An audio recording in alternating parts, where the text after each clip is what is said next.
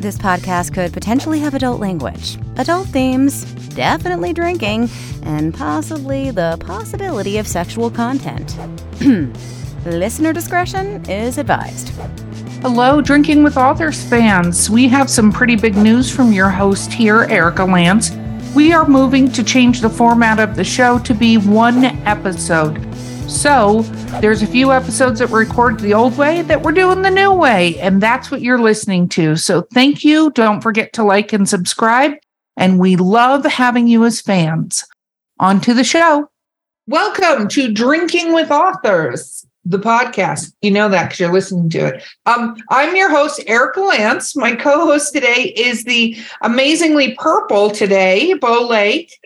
You're very purple today. So, and our guest is Michele Packard. Welcome, welcome. Thank you, thank you.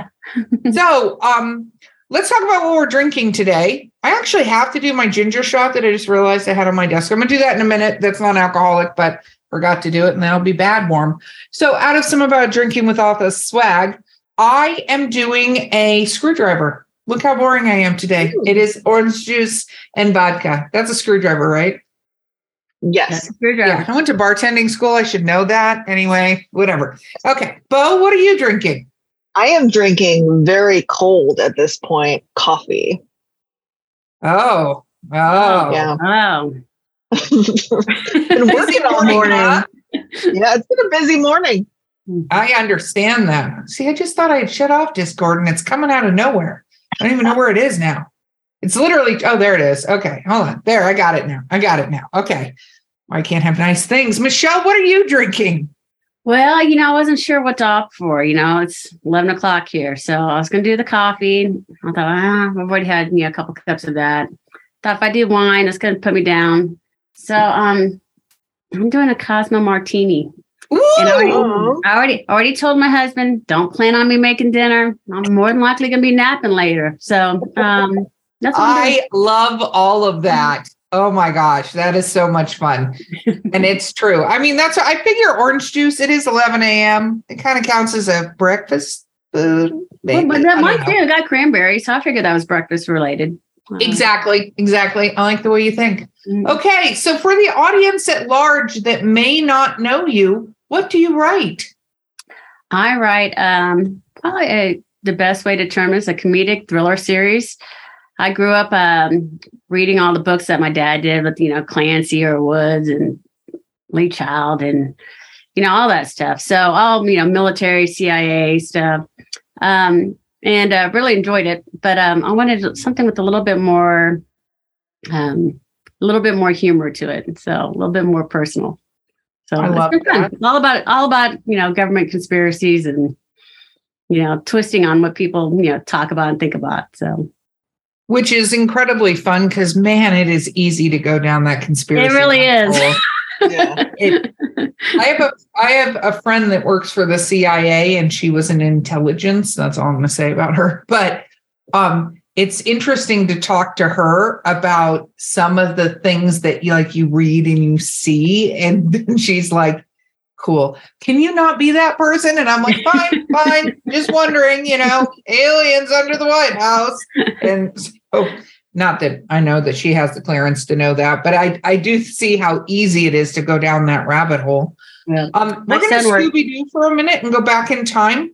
When did you begin? Because you said your dad and stuff. Did you start writing at a very young age, or? Uh, oh no, no. Oh. Um, oh no. Uh, uh, no, not really. You know, I wrote stuff um, probably in my 20s, but it was more just personal reflection stuff. Um, wasn't anything that, um, you know, I, I wanted to be Barbara Walters, and I realized that I probably mumbled too much and, you know, don't enunciate.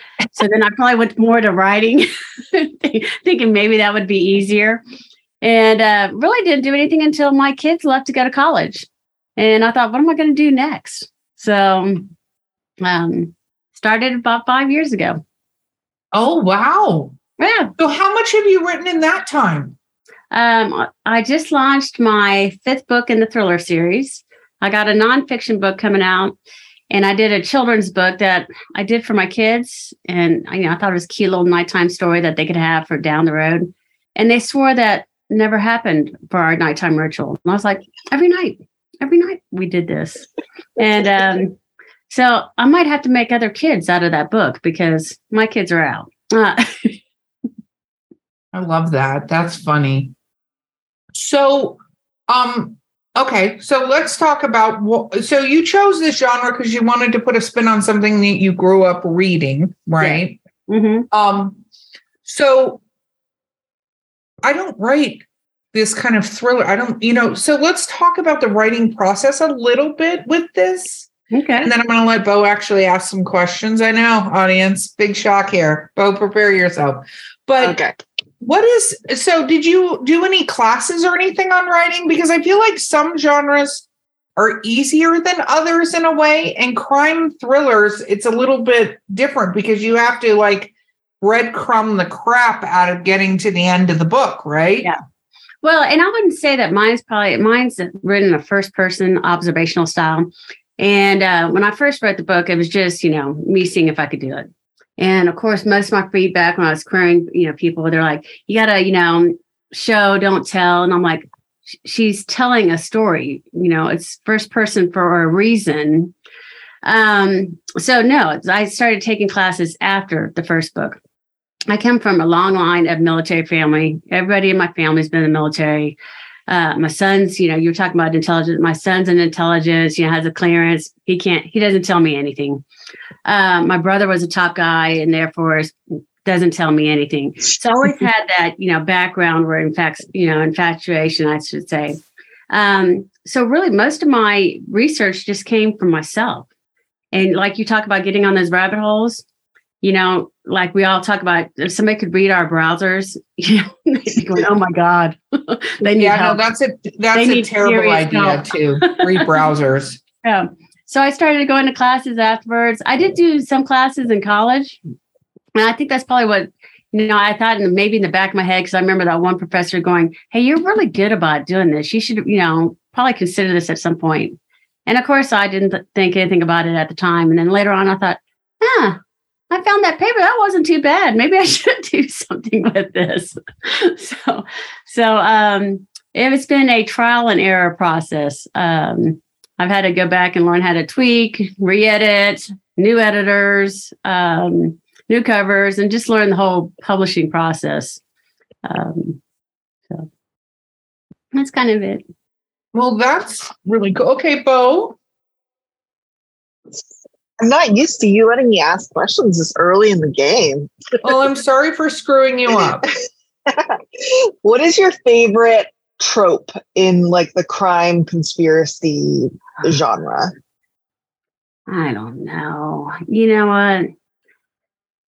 I don't know if I could say there's one specific. Um, you know, I love um, the person that's able to figure it out, that's always one step ahead, um, and that always has a little bit of a, you know, um, a catch at the end where you you, know, that you didn't know it. Um, I really, for any genre, not just you know crime or thriller or mystery. Yeah, I can appreciate anybody that writes anything. Um, just the creativity and being able to put yourself out there. So I, I, I really do enjoy reading, you know, everything. And just in terms of thriller mystery in particular, I'm trying to think of just one specific thing. Um, I don't know. I'm gonna have to drink more before I can get to that. Uh, What's your least favorite though? um uh probably stereotypical woman stuff you know Mm, yeah. Um, i'm like really? Really? Uh so off the top of my head that's all i would say. Um probably because i write a female character that's you know um she's just sort of how you know being wonder woman. Uh, why what is yours? Oh gosh. I don't I would agree with you in that a lot of times they're always like, oh, the women is the woman is dumb or doesn't know things or like is weak. And I dislike that too. Like it's 2023. Come on. Let's yeah let's get with it let's get with the program. Well, so when we're talking about genres and crime thrillers, so when did um your first crime thriller come out? Uh, 2018. Okay. How did you publish it? Uh, I self-published it, and really because I just thought I'm going to try to do this, you know, and see if I can write a book and see if it's entertaining. And I wrote it specifically for men um, that were traveling. Um, I traveled all the time. I was always reading, you know, some book while I was on the plane, and I actually wanted the book to be the length that you could read on a long plane ride or if you're on a day of vacation.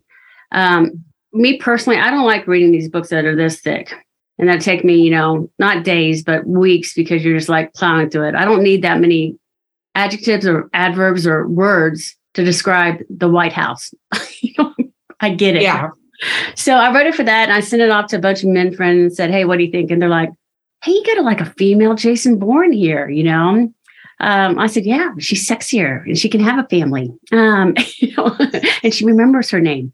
Uh, so, so, oh, wow. Uh, what a, what a concept that is. I know. So, um, when I started that, uh, then I started querying agents. Like I said, I, I learned the process completely backwards. And had I gone back, would I change some things? Probably yes. But once I found out is uh, once you publish something, then they don't want it. Um, they you know and my biggest uh, thing for me is they don't want something that's in the 45 to 50,000 word range. They want something that's in the 100 100 you know 90 to 120,000 word range. I'm like no i don't i don't want something that long. Um so i created i, I don't know i probably if i had to guess 150 agents um, and publishers. And you know you can s- submit and it's interesting when they can respond back immediately saying that they don't like it. like, could you at least read the first first line before you reject? well, you, you, know, well, I have I can go on quite a tangent. Bo will tell you about yes, as can. a publisher. We're publishers. Um, uh, I I can go on a tangent about how um, querying is handled by publishers because there are some that are doing it absolutely brilliantly, and oh, then yeah. there are others that you know, are kind of terrible about it. Yeah. No, listen, I've had some um, publishers that respond back that have been great that said, hey, listen, this is a great concept. We think, you know, we, you need to be at this range. Um, and by now, I'm at my third book. So to me, it's probably even more challenging because I'd have to query new books versus, you know, old books. Um, anyways, um, but I've been fine with it, the process that I've done. I like I said, I, I learned probably the long way just because I wasn't flipping about it. I just wasn't confident in myself when I started. I thought I'm just testing the waters, you know. Mm-hmm. Um, and then I really enjoyed it. Um, and I enjoyed meeting the people that I've met. And I mean, look, I'm with you fine ladies right now. and um, so uh, no, no complaints overall. Well, and I think indie publishing isn't bad. It's it's really interesting because going through statistics recently, as I I was, um, when not drinking screwdrivers, I found out that you know if you look at the number of books the top ten major publishers published last year, it was about fifty thousand books. That sounds like a lot, right? You go, wow, yeah. that's that's a lot of books, right? That's five thousand books each if you just do math, which yeah. that's not how it works out, people, but just say hypothetically. Yeah.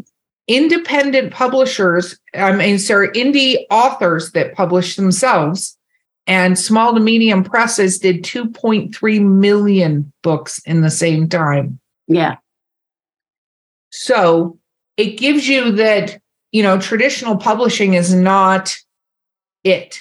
You know what I mean? Yeah. It's not where it, it necessarily is anymore because um, they are being outdone by these indie publishers and um, and indie authors that are publishing themselves. And I think it's perfectly respectable as long as you you know get your book edited and like that. You know the important mm-hmm. stuff that comes along with publishing a book. Not oh no, I've had to learn to re-edit, recover, re you know. Um, and you know that's probably really I'd tell anybody that um, not only time, but you're going to have to have resources to um, contribute to this um, if you're going to be successful. Oh, know? yeah. Do not, unless you actually know graphic design, try to make a cover in paint and put it on your book. Pretty please with sugar on top. Let's not. okay. Now, true story. My first cover because I thought it was cute. Um, because my whole whole premise of these books. I mean, I get to the last book, it'll, it'll figure out there'll be one of those. Ah, now I get the whole big picture. Um, is what's happening in my daily life. So a lot of the stories that I took into the first book, I might have seen a segment on 60 Minutes, or there might have been something on the local news, or something might have been happening um, in politics that day. And I kind of interweaved it into the story. But mm-hmm. every morning, as I was typing on my computer, I saw this one trail um, going through these trees. Well, that's my first opening scene because uh, I'm intertwining um, real events with stuff you know that I'm making up in terms of this character. So I thought it was very creative. There's this trail, and this is the first scene, and I realized nobody's going to get that. I quickly realized, but to me, I thought, oh, this is really cute. I like this. So now so I have what you. So now it's a collector's edition. Um, well, what you just said, I actually love that you just said that. So what you just said is exactly what I tell people about covers all the time. Yeah, is that authors live, breathe, know this story. It is part of their life. It is, you know, so it's kind of like anything that you are good at or that you know. Yeah. It's really easy for you. And, you know, I, I did HR in my former life for a long time and did training of people. And the biggest thing I ever found a problem with is it's the little things that you inherently do because you know the thing that you never even think that you'll have to train somebody on how to do it. Yes. Because it's just part of it. Like you got the big thing, but you don't go, oh, here's this little trick, here's this thing. Same is true with writing. Is yeah. we know our stories. We can talk about this, you know, locket that has so much significance in the story and blah blah blah blah blah. And then you put the locket on the cover of the book and nobody buys it. Why? Yeah. because that's not what the genre says the cover of the book should look like. Because yeah. fans especially when you're dealing with a little teeny cover because a lot of them are electronically buying it. So yeah. you get like a one by two maybe you're lucky. Um you have to go they have to look and go oh that's that's kind of book i like to read because we know what the covers of the books we like to read are yeah. I wish everybody was more like, ooh, this is a neat cover. What kind of book is this? But that is the exception and not the rule to yeah. fans. So. And I'll tell you, I, I, still would say that I would change. I mean, I just changed covers last year because I went to a program. They're like, hey, you got to do covers. Like you said, you got to do the thumbnails. You're in the th- thriller genre. And I'm like, I am, but I'm not, right? Because there's a comedic part. You know, it's, it's um, Die Hard. Think of, you know, Die Hard. Um, John Wick with a little Ferris Bueller, you know, type snarky attitude and wisecracking. So everybody says, well, you got to have thrillers. They got to be dark covers. They got to be this. And I'm like, okay, yeah, yeah, but if I do that, what's going to happen? The reader's going to read it thinking that they're uh, reading a Brad Thor book. And then they're going to get to mine and go, well, she's a wisecracking, smartass, movie quoting, song, lyric, thriller author and that's what it is. so it's kind of like that. And I'm like, so I'm constantly tweaking now, thinking, okay, what do I do next? You know, how do I do this? Um, but you I know, think that's great though because you're breaking genres, and that's what you have to do. Yeah, like there wasn't a paranormal romance genre years ago. Like there wasn't. So people started putting, you know, vampires and werewolves or whatever in ghosts into romance and then all of a sudden it forced you know um, the the the powers that be that make our little BISAC codes that say what genres are to make the genres right mm-hmm. And i think that's fantastic because i think the boxes that have been the traditional publishing boxes to put genres in need to be kicked out the window because you know i you i love the kind of books that you write like you write the you know the stories but i also love that you put humor because one of the things is sometimes they can get way too serious well and that's it heavy.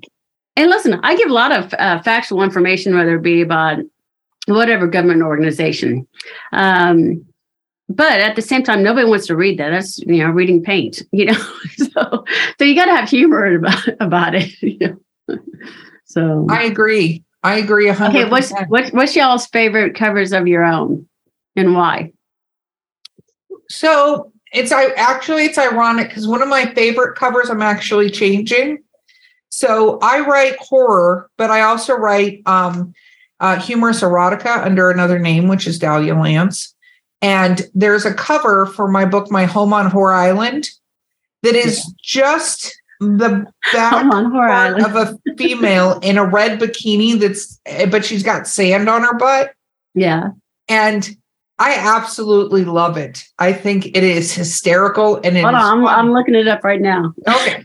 oh, that's what we do here. Google our books. So um, but that that cover is really funny to me, but I have to the genre is going a sort of a little bit of a different route. So I'm going to be trying a different cover on it that's more, I don't want to say cartoony, but is it, I mean, I more, like that though.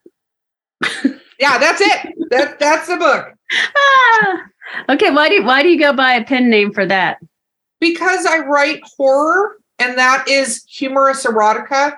Yeah. And the fan bases in those two not that there can't be fans that cross those two, but they're not really close. Like you, you take, you know, like thrillers and crimes and horror books. You can probably write both of those, right? Yeah. But it's humorous erotica and horror are not necessarily the same fan base. And um, even though I, you know, I wish it was a little different, I do get why fans um, look for uh, an author to be writing in, in a similar, similar kinds of stories. Yeah. Because you you want your fans to, yeah buy every story that you write. And if you're so wildly different and we had a, another horror author who's a friend of mine named Jeff Strand. He writes humorous horror. Um it's very gory but he's got a lot of humor in his books. He wrote a romance book and he put it out under his name. Didn't he has one regret regret or regrets um, was that no regrets tattoos. Um, he he wishes he had put it under a pen name. Yeah, because his fans were like, "What the fuck is this?" Like, mm-hmm. That was literally the reaction from his fans. So it just kind of tells you that you know maybe maybe that doesn't work quite the way you think it will. So that's why I keep them separate. But at the same time, um, with the that pen name Medallion Lance, I mm. write humorous romance that doesn't ha- necessarily have sex in it. I've written humorous romance stories and I do that kind of thing under that one. And then under the Erika Lance, um, I've written some more paranormal and sci-fi ish horror. You know, yeah. everybody dies in my books, so it doesn't. My horror books don't have happy endings. That's like the thing you can know about my horror books. Um, but Bo, what about you? What's your favorite cover? And I'm looking it up, so make sure you tell me. Let's see. I'm, I'm going to choose the one that I have here, I guess. Well, they all kind of look pretty similar. It's always, I'm blurry. Don't unblur. You know, your background. We're recording. Yeah. yeah. It's, it's called great. The Beast Beside Me, is what she's about to hold yeah, up. It's just like Naked okay. Dude. Mm-hmm. And it's always that. It's either a naked dude or a naked lady. Wolf forest. And i like my covers but at the same time i kind of wish they were a little less naked. Yeah. Just because for selling like in public spaces because some people are embarrassed about that. Buying, about buying their paranormal romance. So i kind of want to be like it's okay. It's just a, like a, a, paranormal book. You don't have to know that there's sex in here. I so never thought about that, but I guess that's do. true. Yeah, I was yeah. say, I guess that's true. Do most people buy buy it online versus going into public? I have done a couple. It depends on the venue, and it depends on like the audience, because it depends on if you're at like a romance convention. It sells like hotcakes. Yeah, but if you're at like a gaming convention, it doesn't sell so good because people don't want to be seen buying a book with a naked dude on it. Yeah. I don't know, you know why. You say that, Bo, but when I take for the conventions, the gaming conventions that we go to and stuff, like the nerd conventions, yeah, we sell a lot of the nerd books. But I, True. if I bring my home on Whore Island, people buy that. I mean, it's it's I think it just depends. But the problem, of course, with covers again is like you look at Bo's book, you know it's a paranormal romance. Like in 2.5 seconds, you yeah. know that's a paranormal romance. Yeah. And with the wolves, you go, this is a paranormal romance about werewolves. Like it, yeah. you know, that's it's kind of that thing versus if we put um, just a wolf on the cover howling and maybe a guy in a flannel shirt, like, you know, you yeah. wouldn't go, that's a paranormal romance. You'd be like, yeah. What is that book about? You're like, who's that guy? who's, What's with that dog? Dude or yeah. dudette. so covers are an interesting, interesting little beast, isn't it? Get it, beast? Did you see what I did there, Bob? Uh, I see. I see what you did. Hey, listeners, you know me, Eric Lance. You're just listening to me in the podcast that you had. But guess what? I'm doing something new. Yeah, she's joining me, Mark Muncy, the author of the Eerie Florida book series in Eerie Appalachia, and we are hosting a new podcast called Eerie Travels. Woo! Eerie Travels, which covers things like ghosts, cryptids, weird stuff, UFOs, men in black, all kinds of fun things that people talk about and I'm sure you've discussed with friends. Yep, and you can listen to us on your favorite podcast platform of choice or find us at eerietravels.com and join in the fun and all the spooky goodness. And of course, Mark, what do we always say? We'll see you on the other side.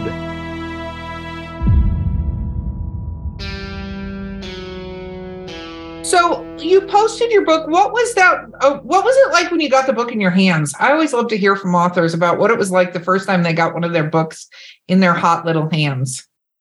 Okay, so um, the first time I got the first book in my hands, uh, it was pretty cool. You got the box, and you obviously ordered more than you probably needed at the time, and um, I skimmed through, and I was like, "Oh, look at this!" And I got to page fifty and for some reason, by publishing it on Amazon, there was like some word break that it didn't show like when I did it. And even when I got the proof, it didn't show that.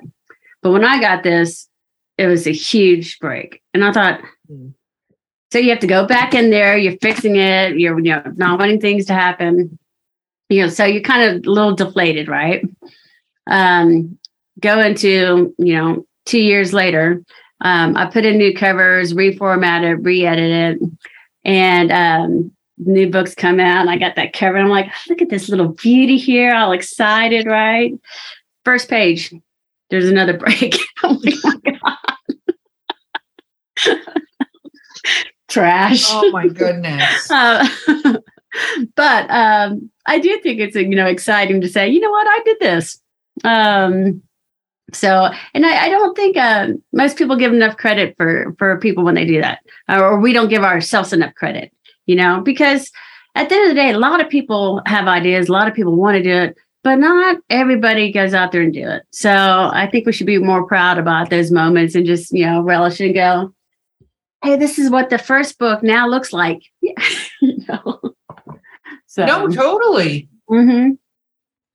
Yeah, no, um, I think you know you know the effort that it it takes to do this i think is unknown by a lot of people and yeah. to do it well because there are little things that you have no idea and you're like how the heck did that happen? You know what yeah. i mean? So yeah. yeah. No i think i think that's good. Okay other questions my friend bo? What is the first line in the book? In the latest book whichever one you want. Um, she keeps asking this as if people have them memorized. Yeah, yeah. I assume yeah. they have the book. I barely remember my. No, I will say this. So I met this author the other day, really neat person, and she writes poetry. And she spouted off her poem that was probably four pages long. I was like, how did, how did you remember that? I barely remember my kids' names. Um, um, the first line, actually, there's two. There's a prelude that says, A house divided against itself cannot stand, which is by Abraham Lincoln. But the first line is, A soldier's minute in battle is all you get. You get one minute of everything at once and one minute before it is nothing. Because I'm talking about war. Um, so I like that. Line. What's your first line? Oh God. Um, Oh, yeah, well, Oh yeah, we're bringing Oh, it back. You're We're gonna bringing have to it be not just about me, girlfriend. I hope it's not too sexy. Okay, let's see. it's only a little sexy. I discover him amidst the crush of bodies. Oh, I like it. Oh. Yeah, wow. well done. There you go, Bo. See, and I had my book right here. I was ready to go. I assume everyone's ready for that question. and has their book within reach. Um, I don't. I have to. I don't have that book right in front of me, but I can give you the line from my seventy-two percent match story. Okay. Yeah, do it. Is that a penis on your phone? The name of the chapter is unsolicited dick pics. So- because anybody who's dated in the last, I don't know, 10, 15 years probably has gotten an unsolicited dick. hey, listen. I'm glad. I'm glad I'm over that age and phase. Yeah. You know, some of them are so interesting. That's what I'm going to say. They're interesting. They're interesting. Interesting. Um, so, okay, I got, I got a question. yeah. Um, tell me your uh, uh, negative review that stuck with you. Oh, my favorite. I actually have a favorite negative review. Yeah, no, I did too. Yeah. Here's the thing I think about reviews is reviews are for readers. I say this all the time on the show. Yeah. And you sometimes, you know, sometimes I read negative reviews in the, you know, not for my books, but I've seen them where it's because the author didn't get it edited or something like that. And you can hence is political. But my favorite was I released a short story called Jimmy. And I think it's on Kindle Unlimited. You can buy it anyway. It's like a 10,000 word story. It's also in one of my short story collections.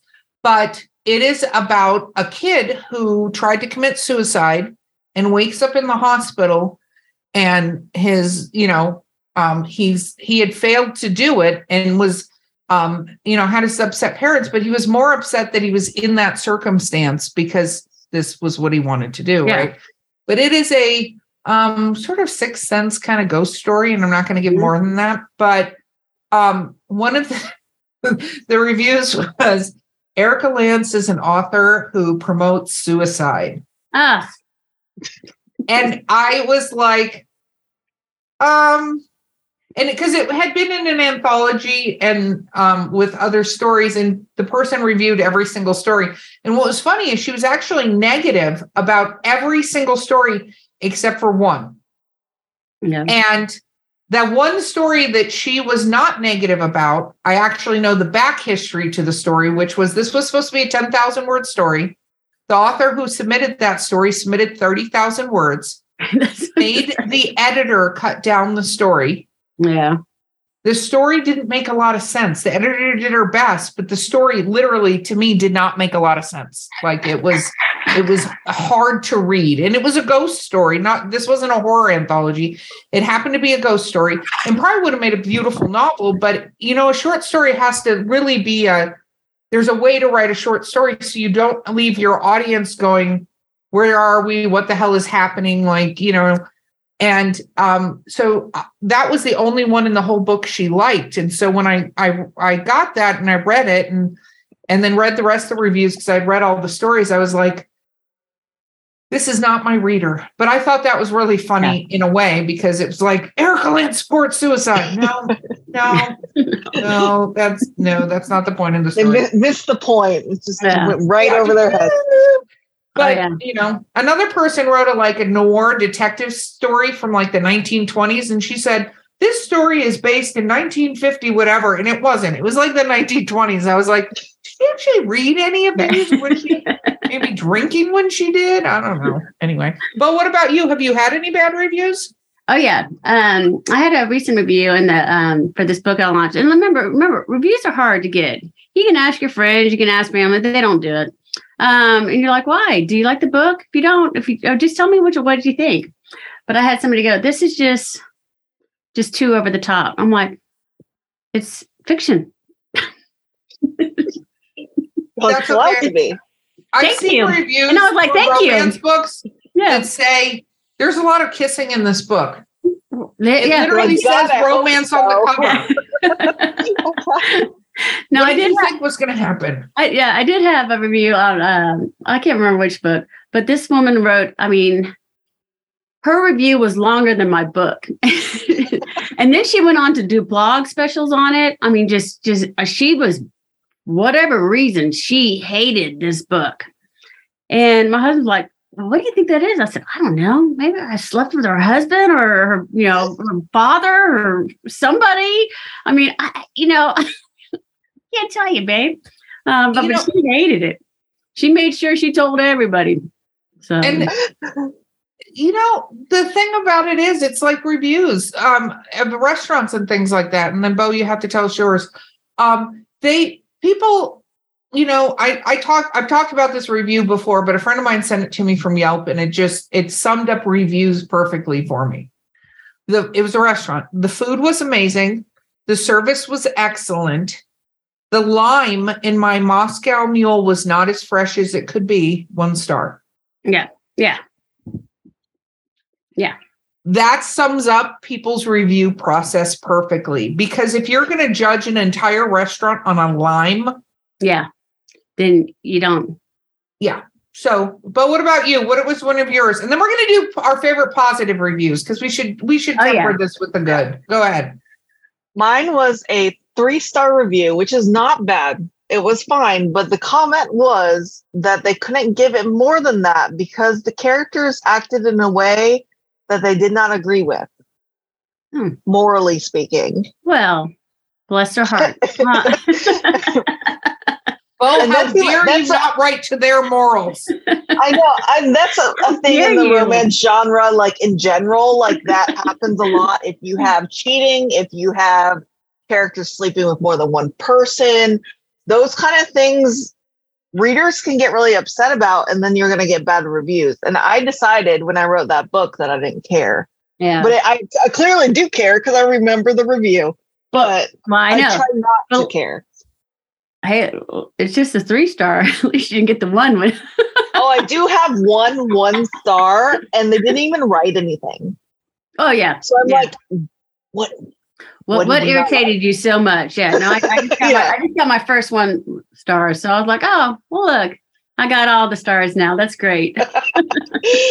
I've earned them all. Yeah, so and you know and let's talk about positive reviews in a moment but the thing is about reviews i say is if you have a strong enough skin read your reviews if you're not going to Yeah. take it personally read your reviews the only time you should care is if people are specifically going over like the tenses are changing all the time Yeah. or you know there's that's constructive yeah too. Like, you can do something can- about it. yeah like you know the character switched names five times i couldn't follow it like there are things that you can go oh did i do that in the book you know what i mean Yeah. but if it's just their opinion on the book unless every single one of them says it's too slow right if you get 40 reviews and they all say it's too slow yeah, Yeah. maybe you want to look at rewriting your book a little bit or maybe you don't give a shit it's fine but don't take the opinions and if you if it will bother you just don't read the reviews because they're not for you yeah. okay your favorite um, michele positive review Okay, hold on. Let me see. I have a picture of it. Um, this is from actually a fellow author um, who was one of my ARC readers. Uh, let's see. It's pretty long, but let me just read the last part. okay Um, it's about my character. Maddie's a new and improved Captain America with the flexibility and authority to do what needs to be done decisively and with more than a touch of tongue in cheek humor. The difference between Maddie and Captain A is that Maddie can actually lead a team and she doesn't need a shield. And I thought, I like that. Um, wow that's awesome though you- you're thinking there. What are you thinking there, Erika? well i just think I- is, is she a superhero or do they just say captain she's not a superhero No, she's not a superhero. superhero, but Yeah, you know okay. what? Yeah, they just she's governmentally trained and she's kind of like um do you remember when um so in the Jason Bourne um series uh, who's the guy that did, was not Matt Damon, the other one that played the next uh, series, the one that just got crushed by the. Jeremy Renner. Yes. So remember, he's in the the last version, and they say how he's created. He's taking these pills and stuff. She's a little mixture of that. She's created from birth, um, and she's meant to be basically to um, eradicate um, bad genes. So at the end, you'll realize that you know it's our pharm- pharmaceutical. They don't want to cure you. They want you to continue to be relying on you know pharmaceutical drugs. So, um, but she is definitely uh, you know higher IQ, physical because she's been trained and you know developed and you know like they that. they've invested a lot of money in her. like Oh like super soldier kind of Yeah, like Captain America. Yeah, Do you Yeah. guys remember the Universal Soldier movie? I love that movie. It's got Dolph Lundgren and um, uh, what's I do. name? I do know that movie. Jean Claude I, I, Van Damme. look, I can Yeah, see, I yeah, can see yeah. the picture of it. I don't know if I've ever, I would think I would have watched it back then, you know, but I, Oh. I, can see the picture of the cover. It- it's hilarious. It's hilarious. it's a funny movie, but Yeah. there's a scene where they're both their backsides are exposed. Very nice. Very nice. Very Um, nice. Very nice. Um, okay, Bo, what about your favorite review?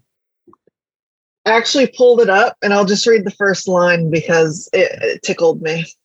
Danger, love, lust, rage, heartbreak, and suspense. I felt all of those things. oh, that's great. Wow, I love that. Mine is one um, from Amazon for Erika Lance, not Dahlia Lance. And it's there's a couple on Dahlia Lance that I really like because in the books I give whore tips, but they're really tips about how to be. Hey, hey, my husband wants wants you to send those to me. I, I can you buy the book. Um, but a lot of the tips are about being um, self-assured and like, you know, um, doing what you want and being comfortable in your skin and stuff like that. A lot of it's around sex, but it's, you know, because I think that's one area a lot of people can get pushed into doing things that they don't want to do and Yeah. not feel comfortable about the things they do want to do and stuff. So there's over a hundred whore tips in each book. But um, so I've had a couple of really good reviews about those as far as you know building confidence in people. But my favorite review ever says Erika's uh, uh, um, Erika is an author that likes to punch you in the fucking face. This is on get that on a t-shirt. Yeah. Yeah, it should be a t. We should make a T-shirt, Bo. That says Yes. The and wear it. it is my favorite. It's a five star review, but because my um stories do not have happy endings, he was like when he read. Not like the ending. Yeah, well, he. I think he wasn't prepared for it. Like that's one thing I've heard a lot about my stories is that I think people are expecting a happy ending. They expect it to go this way, and then it goes left. And Yeah. they're because a lot of times when I've read them publicly, I end up with the audience like you know at the end usually people you know they clap whatever. People are like mm-hmm. this. Great. Thanks. It takes like the pregnant pause of wait did oh that that that was that was it that okay. so Hey, listen, I, I, I ended a book on uh, a cliffhanger, and they don't like that either. Um, no, but I think you have every right. I call it Empire Strikes Backing. yeah, endings. but that's kind of the reason why I did it. Um, so I do think you got to write for. There's one thing about writing for. Well, I guess it's your ultimate objective. Um, I, I write for what I like to write, um, and then I have to wonder if there's a marketability and can, what can I do with that. Um, so Well, and that's that's kind of the best. I think that's one of the best ways to do it. A lot of authors um, have started writing to market, and they figure out, and then they go, "Oh, somebody wants a gypsy book with uh, Batman in it," and then they go Yeah. write that book and publish it. I'm just making up stuff. I know you'd love that book, Bo, but I'm just I'm not writing it it. sounds pretty cool. I have to let it go though because I'm not writing it. Um, but I, you know, there are people that definitely write to market, but I think there are. Um, I I love it when an author's writing what they love to write about, and then they find their fan base, right? yeah. Because again, especially um, as you're breaking genres and you're breaking norms, your fans are out there. And I say this all the time to people there's a fan for every single book. I and agree. some of your fans don't even know they're your fans yet. So they're going to Yeah. have to test the waters to go, oh, I like this because the only thing they've been fed is Tam, Tom Clancy. And that's all you, Yeah. you know, like that's Yeah. all you've got. Not only him. Well, not a bad But, you know, but- and I, I've seen this with author friends of mine that have uh, written in different genres and they're querying and they're getting the hey, thanks, but we can't. Um, basically, we can't make money off this. Um, I'm been in you know talks with some different. Um, you know, I would love to see uh, my book be a mini series or something like that. And they're like, can you make it more diverse? And I was like, I don't know how I can make it more diverse than what I already have. Um, I have everything in there, you know, um, but because they just want to market to, you know. So I do think there's um there's you know a push that you know people are saying we need to have this you know more inclusive um, of everybody. So um, I think everybody's going to have to figure out how they want to handle that. Yeah, no, and here's the thing is that that I feel is a problem with mainstream publishers. They decide to try to think what that audience wants. Yeah, And versus you letting the audience dictate it. Yeah, yeah. So we published a book, and I'm going to just give an example. I love giving this example because his book is, to me, hysterical. So it is a male male erotic high fantasy yeah, book that involves an orc and a human. And it is about 120,000 words long, I think, like 100, 120,000. It's a book series. yeah, And, um, you know, you, of course, this is turned down at every publisher you can imagine, right? That goes, no, I can't do anything. He competes with himself as the bestseller list on Amazon with his books. they are so widely loved and so widely received. And yeah, you know, fans just absolutely adore these books because they're it's a great action adventure series. It's a, a wonderful romance series between Yeah. these things. And you go if if somebody if you went to a traditional publisher and pitched this, they would you wouldn't even get the words past orc out of your mouth. Yeah. They would throw you What's on work? but I don't think they're listening to what people are doing. And you see things like Webtoons and Yonder and and some of these other apps that are like, no, we're not going to go this traditional. We're going to find the stuff. Like they have a huge amount of stuff on Yonder that has to do with demons, like cutesy, cozy, romancy, you know, steamy Yeah. demon human romance stuff, you know. Which, if you said, Hey, I want to write a romance book with a demon, but he's not like human, he's literally a demon, and all this other stuff, they would go, No, but it sells again. 2.3 million books, 50,000 books. yeah, Like, and their books are not selling hugely. I think less than 65% I sell, sell more than a thousand books. yeah. So they're mm. not wowing anybody right now. I think it's wonderful. And I think you should just keep tweaking and tweaking and find that audience that you need to Well, find. you know, and here's where you know, dude, whether it be the algorithms of social media or Amazon or you know, I'm taking all my books back wide. I had them wide at first. Um, and you know, I did the KDP with Amazon and they kicked me off for a year because they found one book that I failed to take off Apple, which I thought I did, but I, guess I didn't because uh, being an independent author, I'm doing all of it. All right. You know, I'm having to put them on, change this, change that. And I'm like, so many different sites, having to remember everything. Um, but now you see so many pirated books out there of mine. I mean, I saw something promoted the other day where somebody was trying to sell my book for $45. And I thought, God bless them if they can get it. I hope they can, uh, because they figured out the algorithms and everything else. And the part of what I write about is conspiracies of just that. The three of us can be sitting here and we can all type in our browsers, um, what is your favorite? And all three of ours are going to have three different answers, you know? And th- I think that is a problem because it's not allowing us to, um, it's making the decisions for us versus us having to make decisions. We can talk about ChatGPT or all this stuff. And, you know, my son uses it at college and I'm like, hey, hey, listen, if you're not learning it, um, and that's writing it for you, you, you're never, you know, getting this information. This goes back to, to everything though. So even with the algorithms of how we market books and how we do things, it's all changing. And it changes all the time, you know, because it's telling us what to think versus when to think about something. So now we're having to say, okay, how do we do this? You know, how do we outsmart this? Um, so I don't know. No, I I agree. I think, you know, and that's part of finding um, your author voice on social media and your platform and your newsletter and your public events yeah. that you do and stuff like yeah. that.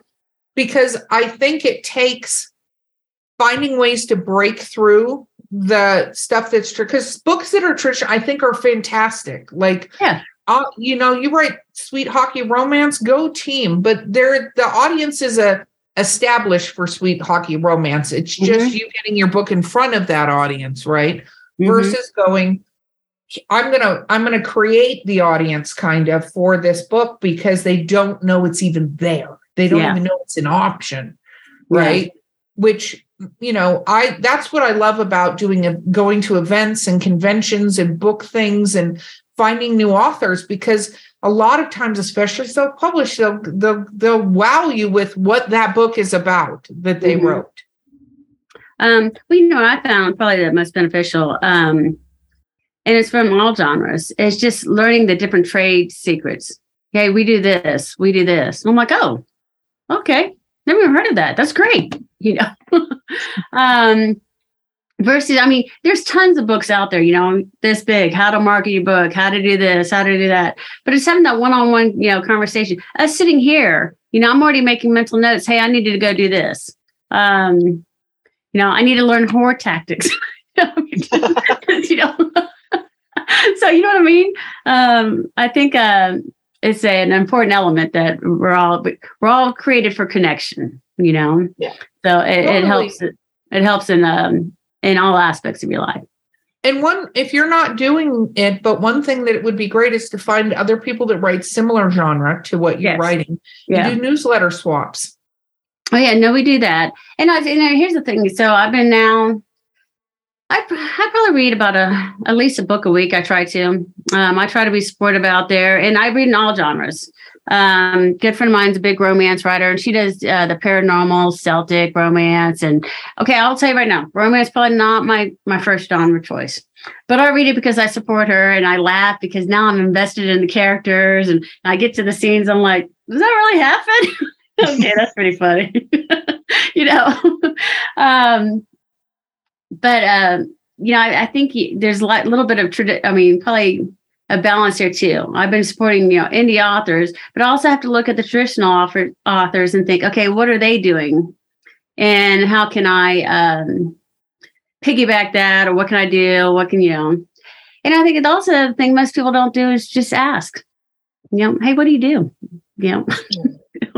Because they're oh, too totally. embarrassed, or they're too self-conscious, or they're thinking, "Oh, you know, I don't want to bother them," or you know what I mean it's the I don't want to bother them. Believe it or not, most people, when it comes to authors, we're celebrities. Like most authors don't own that. And you know, you just laugh. We are, we're celebrities. So they go, Oh my gosh, I can't approach that person. Like, I can't tell you how many fans I've talked to that I end up, they're like, Oh my gosh, I heard blah blah's here. And I go, Well, let's go meet them. And they're yeah. like, Oh no, no, no, no.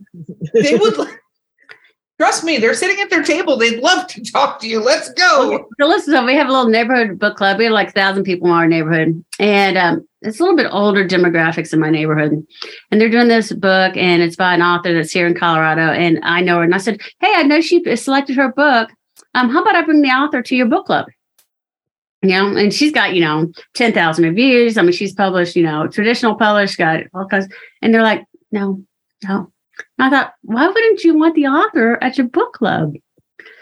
And it's kind of just a, like, oh no, you know, it was just it was too overwhelming. You know, like, oh no, no, no, we, we can't have her. I'm like, okay, thought you would have liked it, but okay. Um, so uh, no, it's totally a weird thing when you try to do that because again, it's a celebrity, and a lot of times people are like unnerved. Oh yeah. I mean, this whole podcast started with us trying to do a um uh a book club and the author showed up for the first day. It was called Critical Drinking. We were going to do a book club and have wine, and the author showed up to the first one, and it was like, oh, now what the oh. fuck do we do? Yeah.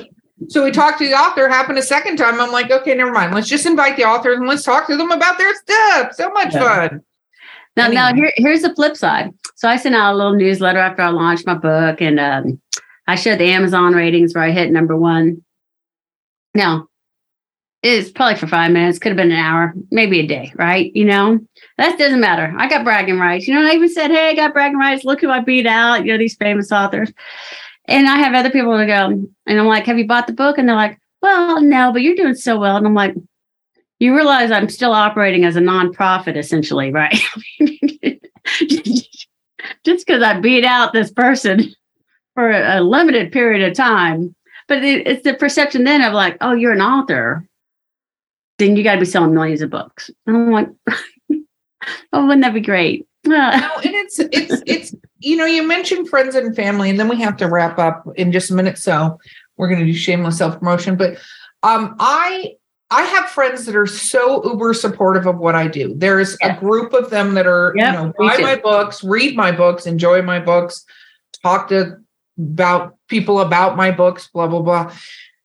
But the majority of people don't. I mean, my dad, for instance, is one of my biggest fans when it comes to the um, uh, ran uh, the those the Home on Her Island books to the point where he'll talk to his friends when I'm there, and it's my daughter, and she's the one that wrote that book. I, I'm like, okay, this is the book we're talking about. Can't talk about the horror books, but we can talk about the horror books. So it's you know, but a lot of them aren't necessarily don't read the books, don't do that. And you know, the first couple of books, I was like, you got to do that, and then I stopped going.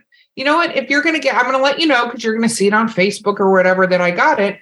But if you're not that person to do it, I'm not going to push. I'm not going to bother doing that because I'd rather find my audience who actually wants to read my books. yeah, I want people that are invested in me.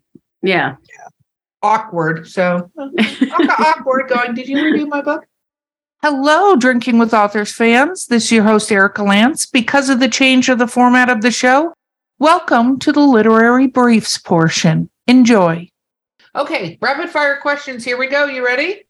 Gotta hope. Favorite Hey, book let's- of all let's take some time? Easy questions, man. Um, What is your favorite book of all time? favorite book of all time. I don't have just one favorite book. Give Um, us Top one of three. your listen, and listen, I mean, and, if I did, it's, it's probably not a book that's you know wide known. Um, uh, I love uh, the science uh, sci-fi military uh, series uh, by Tripp Ainsworth. Um, it is raunchy, raunchy, laugh out loud humor. Um, it's called Smoke Pit Fairy Tales. It's great. Um, Damien Larkin, who's another sci-fi military author, um, he's got a Blood Red um, and a new book coming out, um, or Big Red, and um, great series. Um, so, uh, favorite book of all time. I, I can't really say there's just one. I, I I enjoy them all. So there's rarely a book that I don't like. Okay, what is your least favorite book? well, that's it. I think you know what I'm going to remember what what it is because I, I'm a, I'm that type person. It'd rather be a book or um, even a, a TV series. If I get into two chapters and I don't like it, that's it. Um, I won't do it. Now, here's something I do that people they can't stand. I always read the last chapter first. Actually, one of our co-hosts does that. Yeah. She she reads it because she um had a character die in one of the books she read that she didn't want. She's not a fan of the lead characters dying. Yeah. So she always reads to see if the character's still there at the end. Oh, huh. that's not the reason why I do it. I do it because I want to see how they get to the end.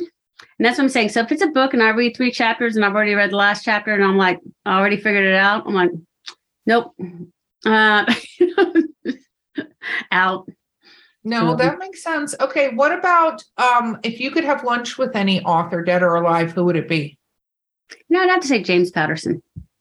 Oh, how come? Um, well, you know, I think because I've read so many books of his from my dad growing up, and um, I had a um, one of those review services, and they compared my writing to his style, and I thought, hey, I like that. Um, I can I, I can live with that. That's good. So t- for top, top of my head, I'd say him. I like it. I like Mhm. it. Bo, what is your first question, my friend? What is your favorite book to movie adaptation? That's a hard one too. And listen, I've watched so many different shows. I'm trying to think of, you know, just current ones or old ones.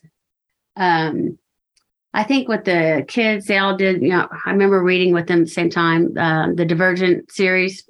Mhm. Um, and I read all the books because they had to read them before school. And I thought they did a pretty good job on that. Um, I mean, there's definitely some uh, changes, but uh, for that for that level, I thought it was good. You What about least favorite? Oh, ooh, Favorite? least favorite. I forgot that one. Mm, oh God. Um, I just saw something recently too, and I was, like, oh, you know what? This people aren't going to like this. Um, the Jack Ryan. Um, and the reason why is in the original Jack Ryan. I don't know if everybody's seen. I mean, if you read the books, he was a normal CIA uh, analyst. He wasn't this Navy SEAL. He can do everything now. Uh, where they have John, uh, what's his name, Chris Krasinski or whatever. John Krasinski. Yeah. Yeah. and I love, I love, I love him. Don't get me wrong; he's great. He does great in the show. But in the original books, he was a CIA analyst. He wasn't this, you know. He can do everything now. He can shoot a gun, and he doesn't miss anybody. I'm like, oh God. Um, so No, and, I, and, and I am definitely that type of viewer that if I'm watching the movie and I've, I've read the book, I'm like, oh God, why? You know, nobody wants to watch movies beside me because I'm commenting the whole time. no, no. You you got to treat it like fan fiction because Yeah. never fit a book into a movie. Yeah. Okay, who would you cast um as your lead character? Uh, you know, I would say probably Jennifer Lawrence. And the Oh. reason why is she's done similar type uh, with Red Sparrow or something like that. Um, Blake Lively would be great because uh, she probably have a little bit more of that comedic, you know, uh, but also the sexy, you know. Um, I've always wanted to be taller, so that'd be great too. Um, and I joke around. oh, oh, did- why did it's- you I mean the to cast- character. The character wanted to be taller. Um, yeah, I was about to say, why did you um cast her? Well, I wanted to be taller. Yeah. So- um, so it'd have to be somebody that um, is uh, spirited, you know, uh, but but it but it can also just play off the little the comedic role too. I like that. Um, what is uh your favorite writer snack that you like to eat while you're writing? Hmm. Well, I probably don't eat or drink. I don't like uh, when I'm writing. I don't um, don't have music on. Um, it's got to be quiet. And um, but if I had to say a snack, um, probably that Chex Mix that's got like the nuts and everything in it. You know, where you just So salty, savory. oh yeah, definitely. I you know, I'm a um, I'm a Texas gal originally, so I'm more of a chips and you know salsa queso. Uh, throw a little So- guac. I'm really happy. Did you um practice your signature at all when you went to start signing books? No, and uh, you know what? You could definitely tell on my first book I had a sign on my hand was just shaking. That first book ever, you know, and it was for a friend of mine. Because I started thinking, overthinking it. How how do I how do I sign this? Um, so. That's very, very funny, actually. Okay. What is Did you practice your, yours? Did you practice yours? Yeah. Yes. but I I I come from an, a sort of epic planning background, and I also and we talk about this too. We come up with little slogans to write in your book, like you know, um, uh, like one of the ones I write for Dahlia Lance is "Welcome to Whore Island." You know, like and I'll Yeah. sign it. And then, so apparently, a big thing, which I didn't even know, which I've now started doing, is signing, dating, and sometimes putting where they got the book. Oh, Because, and not like the exact date, but if you put the year and stuff like Mhm. that, when you're really, really famous, those books will be worth more because somebody got them before. See, this is why we do these podcasts, the things that you learn. Yes. That's great. I love that. So you have to come up with three or four things that you write in the book, like Yeah. you know, uh, that are just sayings. Because I think people like those. You know, Yeah. it's Mine's always more- interesting. Mine's more ask- seize the day, you know. Mhm. Um, so and asking people, do you want it personalized? I kind of hate asking that because I'm sometimes terrible in the moment of um, knowing how to write their name. And even when they spell it out for me, sometimes like my mind, they spell it and then it goes completely blank. And I'm like, what did they do? What's your name again? Ralph? What did you say? Um, Bo? Hmm. I'm trying to see what the what a good question is. What is your Starbucks order? Uh, triple venti, non-fat, one sweet low latte. Delicious. But Good choice. but I'll tell you this: um, we store. So I have twins, and we used to order Starbucks every day, right? And I mean, we were there the first person in the morning because our, my kids got up at 4.30 in the morning. We didn't realize a train was going past and I was waking up every morning at 4.30. I just thought they were possessed, right? I was like, there's something wrong with these kids. I mean, they just, they never sleep. So six o'clock in the morning, we were there. They knew our order. And this is right when um, credit card agencies started giving you your total legend of the year. And we saw how much we spent at Starbucks. And I was like, oh, You're like, oh, we need to stop doing Starbucks. Oh Like yeah, now- because because you know we got one, then we got the banana nut bread, and then we get the kids a little something to snack on. Yeah, so um, I, I it's only once in a while that I go there now. What's your order? Mine is What's in your, what's in your a- coffee right now? Mine is usually a chai tea latte with a shot of espresso. And I generally get it every single day because I have really young kids. That's the reason, It's see? like my it's, It's my like one little joy in the day, like the thing I have to look forward to to get up Oh, out no, of listen. Now, now, now how, how old are your little ones? I have a uh, 10 year old, a nine, 10 year old, he's almost 10, uh, six year old, and a one year old. Oof. Yeah. Oof. Yeah, you keep that Starbucks up, girlfriend. Just keep going. Yeah, I'm, I am not looking at how much I spend. I'm just going to do it. I'm just, it's an expense. It's called mental health care. Like, yeah, I agree. like my tea. I agree. Yeah. Yeah, I agree. I agree on that too. I like the dirty chai she talks about. And then I get a latte with no foam. I'm a huge fan of saying the no foam on the lattes. I agree because then you get more. Yeah, they give me too much foam. There's too Yeah. much foam in the world. I can't take that much foam. too much. Too much.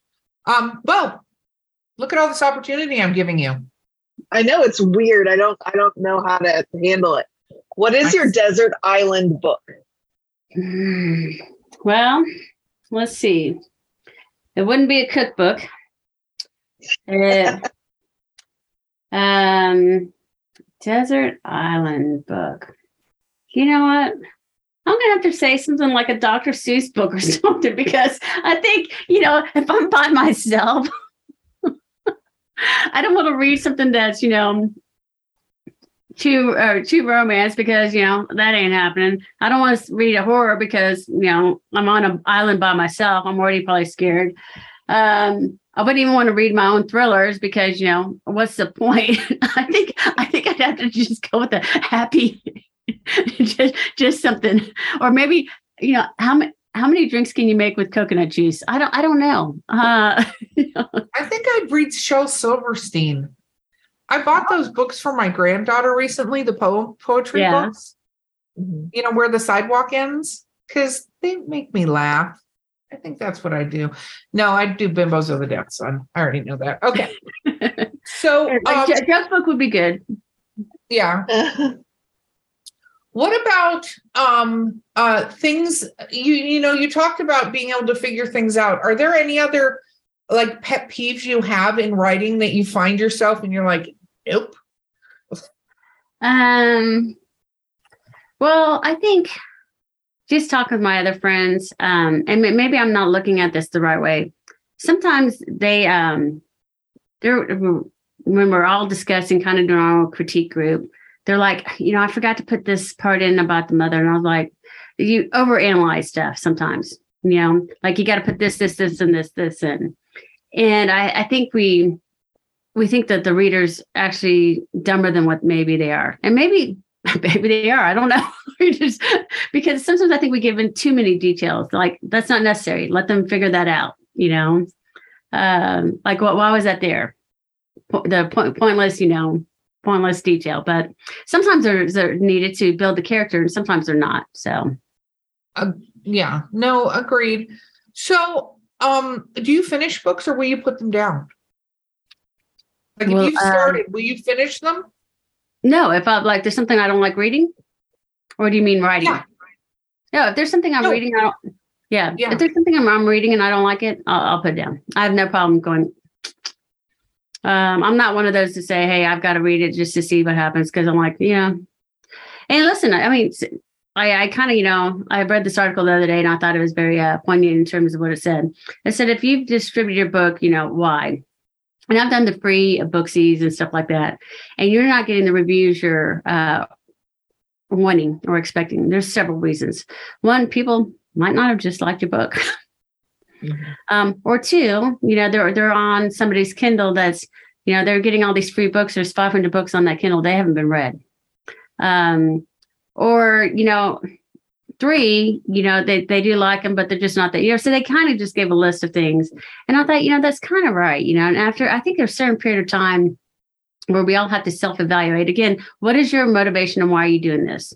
Um, are you doing this to fulfill? Um, um, that you're doing accomplishing something are you doing it for notoriety are you doing it for monetary reasons um, I, i've been fortunate. I'm just doing it because i enjoy doing it. And i love the people that i've met.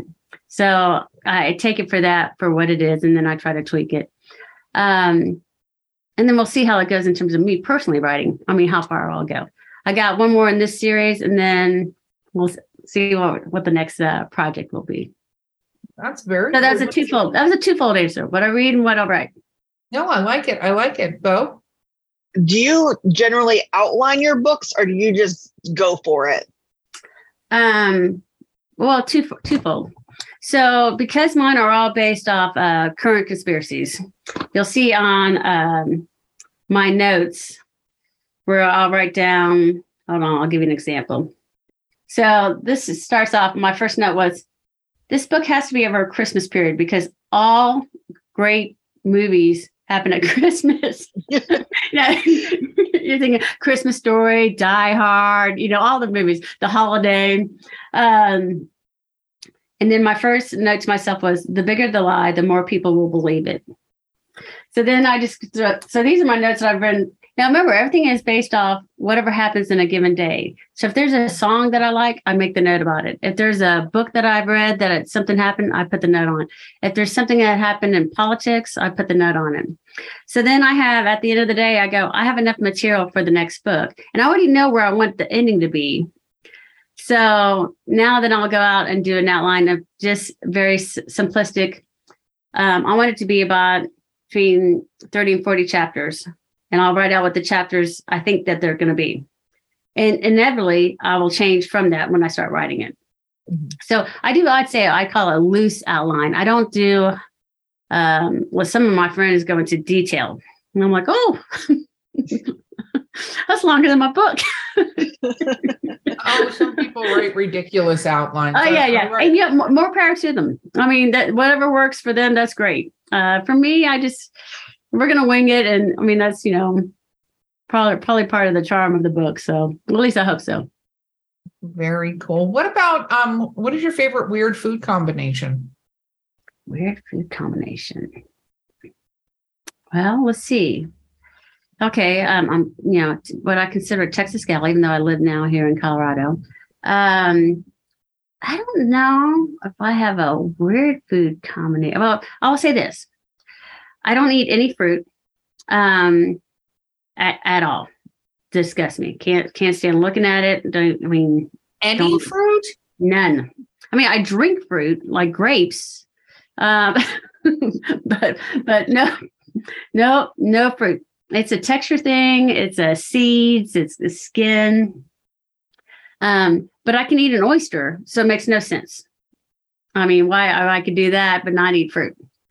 That Um, very weird. Yeah, very weird. Uh, peaches, I gag smelling them. Um, so, so, so in terms of weird fruit, I mean, I don't know if I have a weird combination because there's so much that I don't eat. No weird food. Yeah, that's what I'm saying. I don't know because I don't eat a eat a lot of this stuff. I don't know if I have a weird food combination. Um, Um, Weird food is generally when you're eating the thing that the people around you go, "Why are you eating that?" no, That's- but see, I don't. I don't think anybody thinks that because remember, I don't eat any of this stuff because they're probably more thinking you're weird because you don't eat it. You know, I won't eat. I won't eat ceviche. I won't eat. Um, it's a smell. there, there's a lot of lot of therapy probably needed here. A lot of therapy. um, Well, okay. What about um? Where's a place you want to vacation to? Like, if there was cost was no thing, where would you want to go? Okay. So in 007, James Bond, he went to Montenegro. And I thought I've always wanted to go there. And we were fortunate to go on a trip to Italy. And I thought, oh, if we could only go over there, but we couldn't. Uh, so, but I've always wanted to go there just from the movie. I always thought it'd be cool. what about you? Oh, me? Um, I'm Yeah. actually going there. So I wanted to go to Ireland and Scotland, and I'm going Oh, August. So, um, because I'm heavily Irish descent, so I'm excited to go see that. What about you, Bo? I really want to go to like the UK, which is uh, I have never been. Well, I- I've been to like overseas to like Japan, but I've never been to like Y- Europe area, and so I'd like to go visit there. Maybe You'll- Italy. too. you need to do it. You need to do it. I do enjoy the UK. Yes, we we talked about throwing that in the middle of the trip, but I think we're sticking to the Ireland, Scotland for this time around. Mhm. We'll go to the UK another time. Do an airy travels from there. Um. Okay. So, what is a genre you haven't written in yet that you want to? Um, I think I would do something maybe sports related. Um, maybe a you know a, a sports fiction book. Um, I I think there's a, probably a. I, I used to be the the chair mom, you know, chair president. First of all, Oh, I can't I can't put my hair in a ponytail. I couldn't help my kid out if the life depended on it, right? But somehow I ended up being the chair president. So I think there's a lot of fun stories that you can do with that. Not like that Navarro cheer or whatever it is on TV, uh, but there are crazy stories like that. But uh, you know, the kids play football, you know, baseball and something. So there's always something there, you know. And there's always those little going, hmm, did that really happen? you know? And you, you're like, there, there's six, y'all. There's six. um, wow. Let- let- Okay. Let, the children have So- fun. so maybe not necessarily just as sports, but maybe more of a just a um, you know, kind of a parenting, you know, kind of tongue in cheek, you know. Hey y'all, get over it. You're you're a copy mom. Um, so, well, that would be cool. uh, Very they'd be cool. humorous too. Definitely humorous. I I would have no doubt. Okay, Bo, um, do you have a final question? When and where do you do your best writings? in the morning, um, I have a little office out uh, of my bedroom that I'm in. Um, and I would say it's probably, well, it's not necessarily always morning. Um, I'd say it's probably from one to, well, I'd say from 11 to one, um, where I get just, I'm in my, my zone that I want to do something. But I'm also not one of those people that, and, and maybe I should uh, write every day. Um, I write when um, I'm encouraged to write. You know, I'm like, hey, this is a great idea. I need to put this down. So, Yeah, no, that's a good timing. Okay.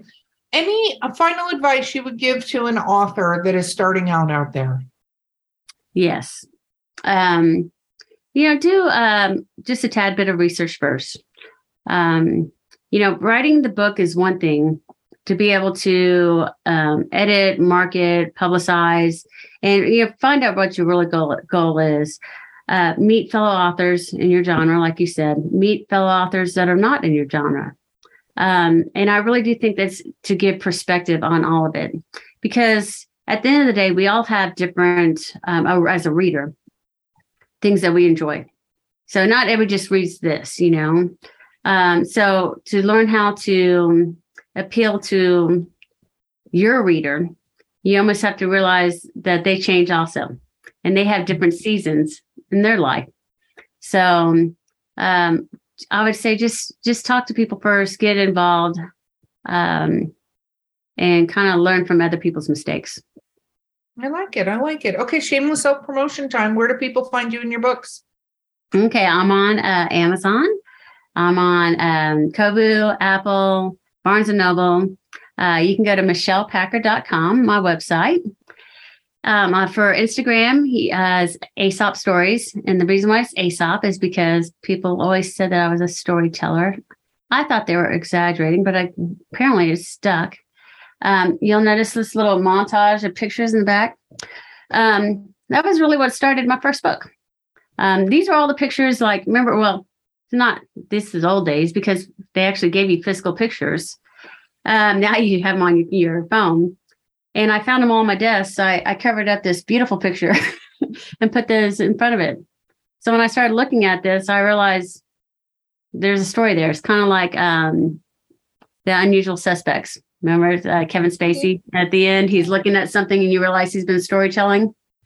Um, and that was the genesis of how this started. So very cool. Yeah. Well, it was so much fun having you on the show. Thank you oh, so much for being here. Thank you, lovely ladies. It's been a pleasure to meet y'all. Absolutely. Guys, this has been Drinking with Authors, the Literary Briefs edition. I've been your host, Erika Lance. Do not forget to hit the like, subscribe, and feel free to comment. We'd love to hear from you. Um, my co host today has been the amazing Bo Lake. Our guest has been Michele Packard, and we will see you guys next time. Thank you so much.